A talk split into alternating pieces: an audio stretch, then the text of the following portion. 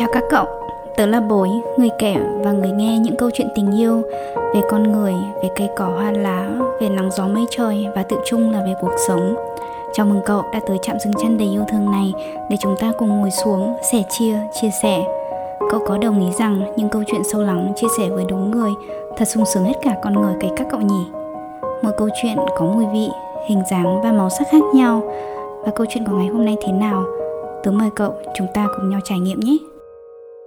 Tada, chào tất cả các cậu người nghe à Như cái tên của tập podcast ngày hôm nay Trước khi vào buổi chuyện tròn này Tớ mời cậu lắng nghe về một mẩu chuyện nhỏ này nhá Mà câu chuyện này đối với tớ đã mang đến rất nhiều xúc động Chuyện kể rằng vào khoảng những năm giữa của thế kỷ 20 Một cậu bé 7 tuổi nhận được một mẫu giấy từ thầy giáo của trường tiểu học bang Michigan ở Mỹ với yêu cầu mang về nhà cho mẹ đọc.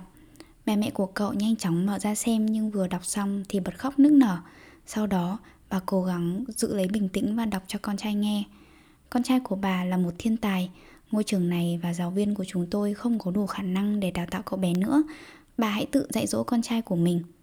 Con trai của bà sau 3 tháng đến trường bởi vậy đã phải nghỉ học và được dạy dỗ cả về học hành và các kỹ năng, kiến thức cũng như những bài học lớn quan trọng trong cuộc đời bởi mẹ của mình.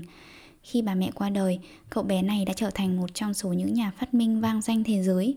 Ông ngồi lại xem những vật dụng cũ trong gia đình. Đột nhiên, ông tìm thấy một tờ giấy gấp lại trong ngăn kéo bàn. Ông mở ra và nhìn thấy dòng chữ được viết trên đó. Con trai bà là một kẻ đần độn, chúng tôi không thể để nó đến trường được nữa. Vị nhân ấy không ai khác chính là Thomas Edison. Sau đó ông đã khóc trong nhiều giờ liền và viết vào nhật ký của mình. Thomas Eva Edison là một đứa trẻ đần độn, nhưng nhờ người mẹ anh hùng mà đã trở thành một thiên tài của thế kỷ. Lời nói dối năm xưa của mẹ Edison đã giúp con trai không ngừng tiến bộ, ngay cả khi tưởng chừng cả thế giới quay lưng với Edison, bà quyết định dùng niềm tin, tình yêu của mình để dạy dỗ con trai lên người. Trong mắt của người mẹ, Edison là một thiên tài chứ không phải là một đứa trẻ ngu dốt. Người mẹ vĩ đại này đã trở thành một chỗ dựa vững chắc cho con trai, bao bọc, che chở và là người thầy suốt đời của ông. Cuối cùng mẹ của ông cũng đã chứng minh cho cả thế giới thấy họ đã đánh giá sai về con trai của bà. Hmm. Sau khi nghe xong câu chuyện này, một câu chuyện có thật thì cậu cảm thấy như thế nào người nghe à? Chia sẻ với tớ được không? Còn tớ như đã chia sẻ ở trên, đây là một trong số những ít những câu chuyện để lại trong tớ rất nhiều xúc động và suy ngẫm về một chủ đề mà mới nghe qua thôi, đó là nói dối. Và với tớ thật thà mà nói, có thể nhanh chóng mà gạt phăng đi rằng no no no no no, ừ, không không không, nói dối à, mình không chơi với cậu đâu, cậu đi chỗ khác chơi đi. um, ví dụ câu chuyện trên, lời nói dối cùng với tình yêu to lớn vĩ đại của người mẹ đã giúp ích không những chỉ cho con trai bà mà thật ra tớ tin rằng với cả nhân loại chúng ta đấy cậu nhỉ. Với một cách đơn thuần ai ai chúng ta cũng có thể nói luôn rằng nói dối thì có nhiều loại mà và nói dối thì mang cả tốt lẫn xấu. Uhm, và người nghe ơi cậu hãy thật thà chia sẻ với tớ đi là cậu còn nói dối không? Hay chính xác câu hỏi là cậu còn nói dối thường xuyên không? và nếu câu trả lời là không thường xuyên đâu thì ờ, câu hỏi tiếp theo tớ xin được hỏi cậu là chín chá. Đổi một chút thôi là, có thật không cậu? Trong câu chuyện ngày hôm nay thì chúng mình thử cùng nhau thảo luận chi tiết hơn về chủ đề này nhé đối với tớ tớ đã cho bản thân mình một lời dặn dò bất di bất dịch rằng nói không với những lời nói dối, dứt khoát là không. Hoặc có thể coi đó như là một lời hứa tớ dành cho bản thân mình vậy. Trong những tình huống gặp những câu hỏi quá riêng tư hay không cảm thấy thoải mái để chia sẻ, tớ học cách dũng cảm mà trả lời rằng, câu hỏi này tớ xin phép không trả lời. Vậy nên nếu không muốn nói thì tớ chọn im lặng hơn là mình nói lấp liếm hoặc là nói không đúng sự thật. Từ những việc nhỏ nhất, những việc mà tưởng chừng như không làm tổn hại đến ai. Nói như vậy một cách thật thà. Cũng chia sẻ với cậu lần tiếp theo rằng, không có nghĩa là tớ đã master, tức là tớ đã hoàn toàn có thể làm chủ được điều đấy nhá. Mà nó vẫn như là một quá trình để tớ học hỏi và rèn luyện nha cậu. Tại sao tớ lại có lời hứa này? Để tớ kể cho cậu nghe về một câu chuyện cũng vui vui nha. Hồi ấy đâu đó tớ quãng tầm của những năm đầu, tuổi 20 Tớ mới ra trường và đi làm. Bản thân tớ là một người ưa thích cái sự lặng lẽ, Nên cũng thường tìm những chốn như vậy, Một trong số những nơi yên ả ít ồn ào đấy chính là những ngôi chùa. Hay như mọi người hay dùng một tính từ khác đó là những nơi thanh tịnh.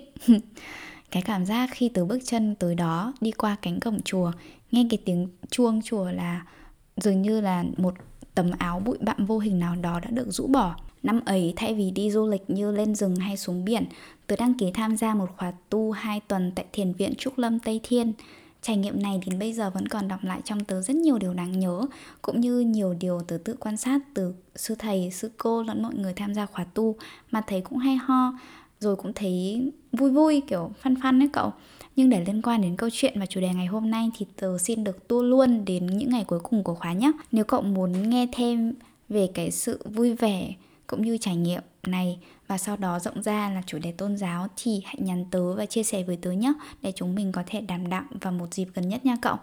Quay lại về khóa tu, khi kết thúc hai tuần ấy thì tớ phát hiện ra rằng ngày cuối cùng thì sẽ có một lễ gọi là lễ quy y dành cho tất cả mọi người tham gia khóa tu này và được trụ trì bởi đích thân thầy hòa thượng trụ trì nên ai cũng nói rằng đã đi tới đây rồi, đã lên tới đây rồi thì không quy y cũng phi lắm mà quý thầy hòa thượng trụ trì nữa là người đức cao vọng trọng này và không phải lúc nào thầy cũng dành thời gian để chủ trì những buổi như thế này đâu nên lại càng quý hiếm hơn.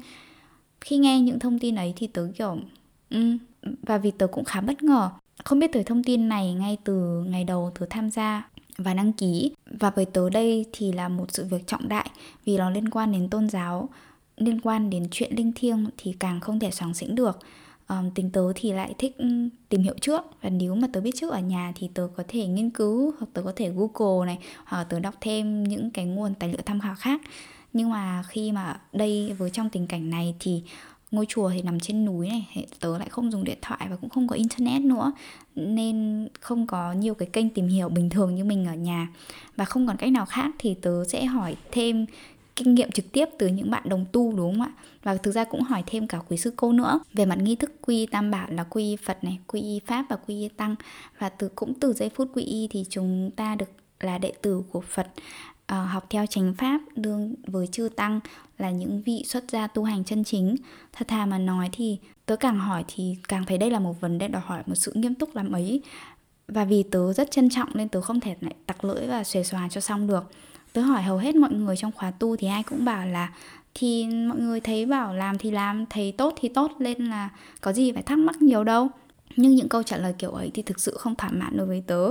À, và khi mà tớ quan sát thấy trong đoàn có hai bác khá là lớn tuổi tầm tuổi ba mẹ của mình cũng đã làm lễ quy rồi và thường xuyên tham gia các khóa tu cũng như những công vụ công ích ở chùa thì tớ dám chắc là um, hỏi kinh nghiệm của hai bác thì chắc là đúng chỗ đây rồi. Và tớ nghĩ là khi mà hỏi hai bác thì cũng có thể là đem những cái câu hỏi mà nghe chừng là nó cũng hơi ngốc xít của mình một chút thì hỏi hai bác cũng sẽ tự nhiên hơn đúng không ạ? tớ hỏi, ủa thế hai bác ơi, thế những cái nghi lễ này thì sẽ sao?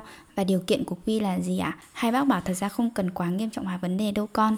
Tất cả là từ tâm và tự nguyện, chư phật cũng từ bi bao dung, không quả trách con đâu. Khi quy y và nhận là đệ tử của đức phật, con cần biết, hiểu và giữ giới. Ngũ giới bao gồm không sát sinh, không nghiện ngập, không tà dâm, không trộm cắp và không nói dối. Nói đến đây thì tớ kiểu, ủa vậy à thế bốn giới đầu thì còn, con thấy còn có khác khả thi đó. Chứ không nói dối thì nghe chừng là hơi khó với con bác à. Hai bác lại nói lại ngay ừ không sao không sao. Đó là điều mình hướng đến con à. Nếu mà mình chưa làm được thì mình nói là mình chưa làm được, không cần phải ép buộc bản thân mình đâu. Trong tòa chính điện ngày hôm đấy, khi hòa thượng trụ trì đọc tờ giới nào, sau đó sẽ hỏi lại con rằng là con có làm được không? Nếu có thì gập đầu cúi lạy còn nếu không thì con cứ chắp tay và đừng nó thôi không sao không sao cả Ừ, câu trả lời vừa ân cần vừa đầy kinh nghiệm ấy làm cho một đứa như tớ cũng thấy ừ, hợp lý và cảm thấy yên tâm. Ờ, tớ hỏi lại bác, thế việc giữ giới của bác ra sao? Ừ, cho con hỏi là bác còn nói dối không ạ? Bác bảo, ừ, cái đó thì bác vẫn đang tu tập mà. Ờ, tớ lại càng thấy yên tâm hơn, kiểu yên tâm tập 2 vì hiểu rằng ồ, hóa ra những cái suy nghĩ của mình thì cũng bình thường đúng không?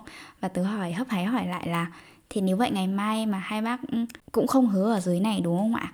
Hai bác gật cho tới buổi sáng ngày hôm sau, lễ quy y cũng đã tới. Hôm ấy tất cả quý sư thầy, quý sư cô, quý Phật tử đều có mặt ở chính điện, cực kỳ long trọng, trang nghiêm và thiêng liêng. Lễ cũng diễn ra đúng như những lời hai bác kể lại cho tớ vào buổi tối ngày hôm trước. Và khi thầy hòa thượng trụ trì đọc đến giới nào, tớ lần lượt quỳ gối và hứa trong bốn giới đầu. Mọi chuyện không có gì bất thường cho đến khi ở giới không nói dối Tớ nhận ra thì chỉ có một mình mình Đứng như trời trồng chắp hai tay giữa gần 200 con người lúc đó tớ nhận ra là chỉ có một mình mình không dám hứa là mình sẽ giữ được giới này lúc đó tớ cũng thấy hơi hoảng hốt và thật thà thì thấy hơi ngượng nữa cũng hơi kỳ kỳ nữa cậu à ừ, tớ làm đúng như những gì tớ đã được chỉ bảo ngày trước đó và quan trọng hơn là nó đúng với thực tế của bản thân mình. Nghĩ lại thì tớ thấy vẫn buồn cười lắm cậu. Nhưng mà kể ra thì cho tớ làm lại thì ngày hôm đấy chắc là tớ vẫn làm thế. Cho dù là cái sự kỳ cục và ngượng ngùng đấy thì thực sự nó to đùng đấy cậu. Kể với cậu câu chuyện vừa hề hước và cũng là có thật này tớ đã trải qua thì từ ngày ấy cho tới nay tớ nhận thấy mình cũng đã lớn hơn một chút. Chỉ là cũng đã học hỏi được thêm chút chút. Và lời hứa năm nào thì tớ vẫn còn ghi nhớ và phấn đấu đấy cậu à. Quan điểm của cậu về chủ đề này thế nào? Hay kiến thức từ nông đến sâu về sự nói dối? Cậu có thể chia sẻ với tớ được không? Đừng ngần ngại nha người nghe ơi. Với các nhà nghiên cứu và tâm lý học thì nói dối và tại sao chúng ta nói dối là một chủ đề cực kỳ thú vị. Rất nhiều báo cáo khoa học đã được soạn ra. Một viện nghiên cứu của Đức đã tiến hành và rút ra rất nhiều luận điểm mà mới tớ là khá hay ho và bất ngờ. Nó đến từ tận 565 báo cáo khoa học khác nhau với tổng số 44.050 người tham gia đó cậu. Theo đó đã được chỉ ra mâu thuẫn cơ bản nhất của những lời nói dối đến từ sự lựa chọn hoặc là mình nói ra sự thật và điều ấy bao gồm một rủi ro và một cái suy nghĩ rằng bạn sẽ có thể đánh mất một điều gì đó hoặc bạn chọn nói dối để bạn có được một vị trí hay một điều gì đó tốt hơn. Tại sao chúng ta nói dối phụ thuộc vào cá nhân cũng như yếu tố ngoại cảnh? Vậy yếu tố đó là gì? Có một thí nghiệm tôi thấy khá là đơn giản nhưng mang đến kết quả khá là thú vị như sau và liên quan đến việc tung đồng xu. Cậu cũng có thể tưởng tượng đơn giản như đồng xu thì sẽ có hai mặt đúng không? Và mình tạm gọi là mặt A và mặt B nhé cụ thể là người tham gia tự tung ngẫu hứng đồng xu mà không có sự giám sát của bất kỳ ai. Sau đó, báo cáo kết quả là mặt A hay mặt B cho người làm thí nghiệm hoặc là qua máy tính chẳng hạn nếu người tham gia tung được mặt A thì họ sẽ thắng được một số tiền nhỏ, ví dụ như 5 đô la chẳng hạn. Còn nếu mà mặt B thì họ sẽ không nhận được gì. Khi thí nghiệm được tiến hành lặp đi lặp lại trên một mẫu đủ lớn thì tỷ lệ giữa mặt A và B sẽ là 50 50, 50 50 đúng không ạ? À, điều này là hoàn toàn có thể dự đoán được. Tuy nhiên, kết quả của hầu hết các nghiên cứu đã cho thấy là mặt A được ghi nhận, được ghi lại và báo cáo nhiều hơn. Điều ấy cũng đồng nghĩa rằng ít nhất có một cơ số người tham gia đã nói dối để họ có thể nhận được số tiền 5 đô kia, mặc dù số tiền ấy không nhiều. Báo cáo từ phân tích tổng hợp cũng đã chỉ ra rằng nam giới có xu hướng nói dối nhiều hơn nữ giới. Nhìn chung trong thí nghiệm thì khoảng 42% người nam và 38% người nữ là sẽ nói dối. Và giới trẻ thì dường như cũng nói dối nhiều hơn người đứng tuổi. Tất nhiên là sẽ đến một độ tuổi nhất định. Và khả năng nói dối thì tăng 0,28% theo mỗi một năm tuổi. Ờ, những yếu tố như công việc hay chức danh không thực sự ảnh hưởng đến sự trung thực của một con người. Ví dụ nhé không thể nói một sinh viên kinh doanh thì dối trá nhiều hơn sinh viên học ngành khác được. Tóm lại là rất nhiều luận điểm kết luận thú vị từ đơn giản đến phức tạp tôi cũng không thể nêu hết ra ở trong một tập podcast này được và tôi sẽ để link tham khảo ở phần show note cậu nha để nếu mà cậu quan tâm thì cậu có thể đọc thêm ngoài ra thì ờ, chúng ta hoàn toàn có thể hỏi bác google thì cũng rất nhiều thông tin cậu tha hồ nhé. Trên quan điểm của tôn giáo mà cụ thể là đạo Phật, nói dối là một trong năm giới cấm và cũng là một phần trong các nghiệp mà giới trẻ chúng ta hay nhắc đến là khẩu nghiệp đó cậu. À, vâng, khi nhắc tới khẩu nghiệp thì tớ tin là chúng ta không cảm thấy xa lạ như vậy nữa đúng không ạ? Bọn trẻ chúng ta còn hay nói trêu nhau là cẩn thận rồi nghiệp quật đó. Ừ, và đâu phải những lời nói nặng nề, những lời nói chỉ trích hay những lời nói mang tính sát thương rồi những cái lời nói mà kiểu quảng cáo quá đà thì mới là khẩu nghiệp đâu đúng không ạ vậy nên người nghe à dù có theo hệ tâm linh hay tôn giáo hay không thì tớ mời cậu chúng ta thử lưu tâm một chút về lời nói cũng như suy tư của mình nhé tâm lý học cũng có chia ra, nói dối thì có bốn loại và mình cùng chia theo màu cho dễ hình dung nhé là nói dối màu đen này, màu đỏ, màu ghi và màu trắng, xếp tương ứng với mức độ nghiêm trọng. Ví dụ, lời nói dối màu đen là chủ tâm lừa gạt người khác và có lợi cho mình. Màu đỏ thì nghiêng về phần gạt người, dù biết rằng điều đấy vẫn có thể tổn hại đến bản thân mình. Ờ, ví dụ như trong trường hợp mình có một mối hận hay muốn, hay là muốn trả đũa hay nặng hơn là muốn trả thù một ai đấy, những lời nói dối vô hại mà thường ngày chúng ta vẫn hay tặc lưỡi thì thường thuộc về lời nói dối màu trắng là khi chúng ta cho rằng lời nói dối ấy thực sự không hại đến ai, thậm chí là muốn tốt cho người nghe nữa. Tuy nhiên, thật ra cậu à phần lớn những lời nói dối màu trắng thì đều có pha thêm một chút màu gray, tức là màu ghi vì thực sự có phải chăng 100% chúng ta luôn nghĩ cho người khác, không cậu. Có khi nào mà cậu không nói ra thực thà những cái suy nghĩ của mình vì một cách nào đó cậu muốn giữ hình tượng của mình trong mắt đối phương, hay là cậu muốn lịch sự, hay đơn giản là cậu có một nỗi sợ ở trong mình, một nỗi sợ vô hình nào đó? Tớ không muốn nói hoàn toàn 100% và tớ cũng không có bất kỳ phán xét cá nhân nào để nói rằng nói dối là xấu. Vì quay lại câu chuyện mở đầu tập podcast ngày hôm nay, với tớ thì đó thực sự là một điều xinh đẹp và cảm động. Và một phần trong đó thì xuất phát từ lời nói dối, đúng không cậu? Và người nghe à dù tiếp cận ở bất kỳ góc nhìn nào, việc cuối cùng khi nói ra một suy nghĩ chưa thật thà hay thậm chí là cậu chỉ có khởi lên cái suy nghĩ đó thôi, thì cậu có thể thử hỏi động cơ của mình là gì được không ạ?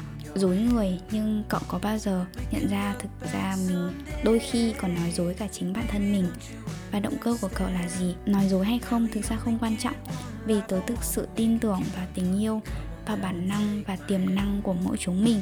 Và người nghe ơi, một lời hay ý đẹp, thật tâm, thật thà tại sao mình không dành nhiều hơn cho bản thân mình, cho mọi người và cho cuộc đời này cậu nhỉ?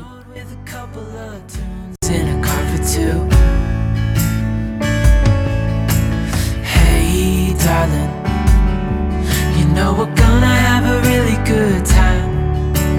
Driving in the middle of the night when the stars are bright. Pack our bags and get in that car. Drive real far. Let's get out, we can leave this city. Let's drive to the open air. Yeah, the countryside is so pretty With the wind blowing in your hair. We can look back someday. Baby, don't you understand That we only get one life, I wanna make now and take my hand Ooh.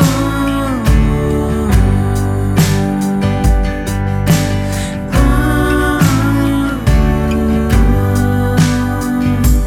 Let's Get out, we can leave this city Let's drive to the open air Yeah, the countryside is so pretty With the wind blowing in your hair can look back someday. Baby, don't you understand That we only get one life? I wanna make it count, honey. Come on now and take my hand. Yeah, we only get one life. I wanna make it count, honey. Come on now and take my hand. Cảm ơn cậu, người nghe thân mến đã dành thời gian cho buổi trò chuyện này. Nếu cậu có bất kỳ cảm nhận hay suy nghĩ nào, đừng ngần ngại chia sẻ với tớ nhé. Nếu cậu thấy câu chuyện này ý nghĩa, lan tỏa tình yêu ấy là món quà vô cùng tuyệt vời dành cho tớ. Nếu cậu mến bối, hãy kết nối với tớ qua nhóm nhỏ sinh và yêu thương To You, aka To nhé. Chúc cậu một ngày thật xinh, một buổi tối thật ấm. Talk to you soon.